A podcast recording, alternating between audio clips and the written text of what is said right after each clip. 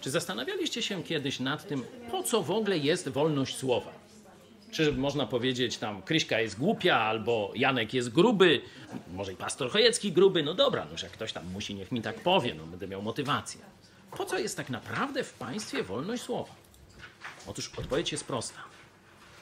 Żebyśmy mogli krytykować władzę i stowarzyszone z nią podmioty, pomioty, różne tam przydupasy. Nie? Dzisiaj w Polsce mamy sojusz tronu Kaczyńskiego i ołtarza, czyli biskupów katolickich. I wolność słowa jest po to, żebyśmy mogli ich krytykować. Bo jeśli zabiorą nam tę wolność krytykowania ich, będą z nami mogą, mogli zrobić, co zechcą. Odbiorą nam naszą własność przez wysokie podatki, przez konfiskaty mienia, zabiorą nam nasze dzieci, zajrzą nam pod kołdrę i tak dalej, i tak dalej. Wolność słowa to jest kluczowa batalia.